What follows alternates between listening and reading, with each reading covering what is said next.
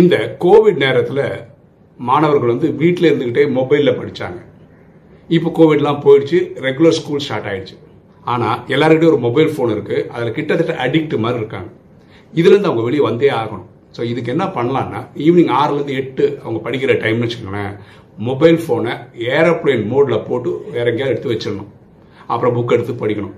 ஆனால் என்ன ஆகும் அப்படின்னு பார்த்தீங்கன்னா இன்ஸ்டாகிராமில் சேட் பண்ணணும்னு என்ன வரும் வாட்ஸ்அப்பில் இருக்கா மெசேஜ் கொடுக்கணும்னு என்ன வரும் யூடியூப்பில் வீடியோ பார்க்கணும்னு என்ன வரும்.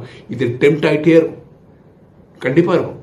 ஆனால் பயபக்தியாக ஸ்ட்ரிக்டாக இந்த மாதிரி பண்ணிட்டாங்கன்னா ஒரு இருபது நாள் இருபத்தஞ்சு நாளுக்கு அப்புறம் இவங்களுக்கு வந்து ஒரு ப்ராக்டிஸ் வந்துடும் எல்லாருமே இந்த மொபைல் அடிக்டை விட்டு வெளியே வந்தே ஆகணும். எண்ணம் போல் வாழ்வு.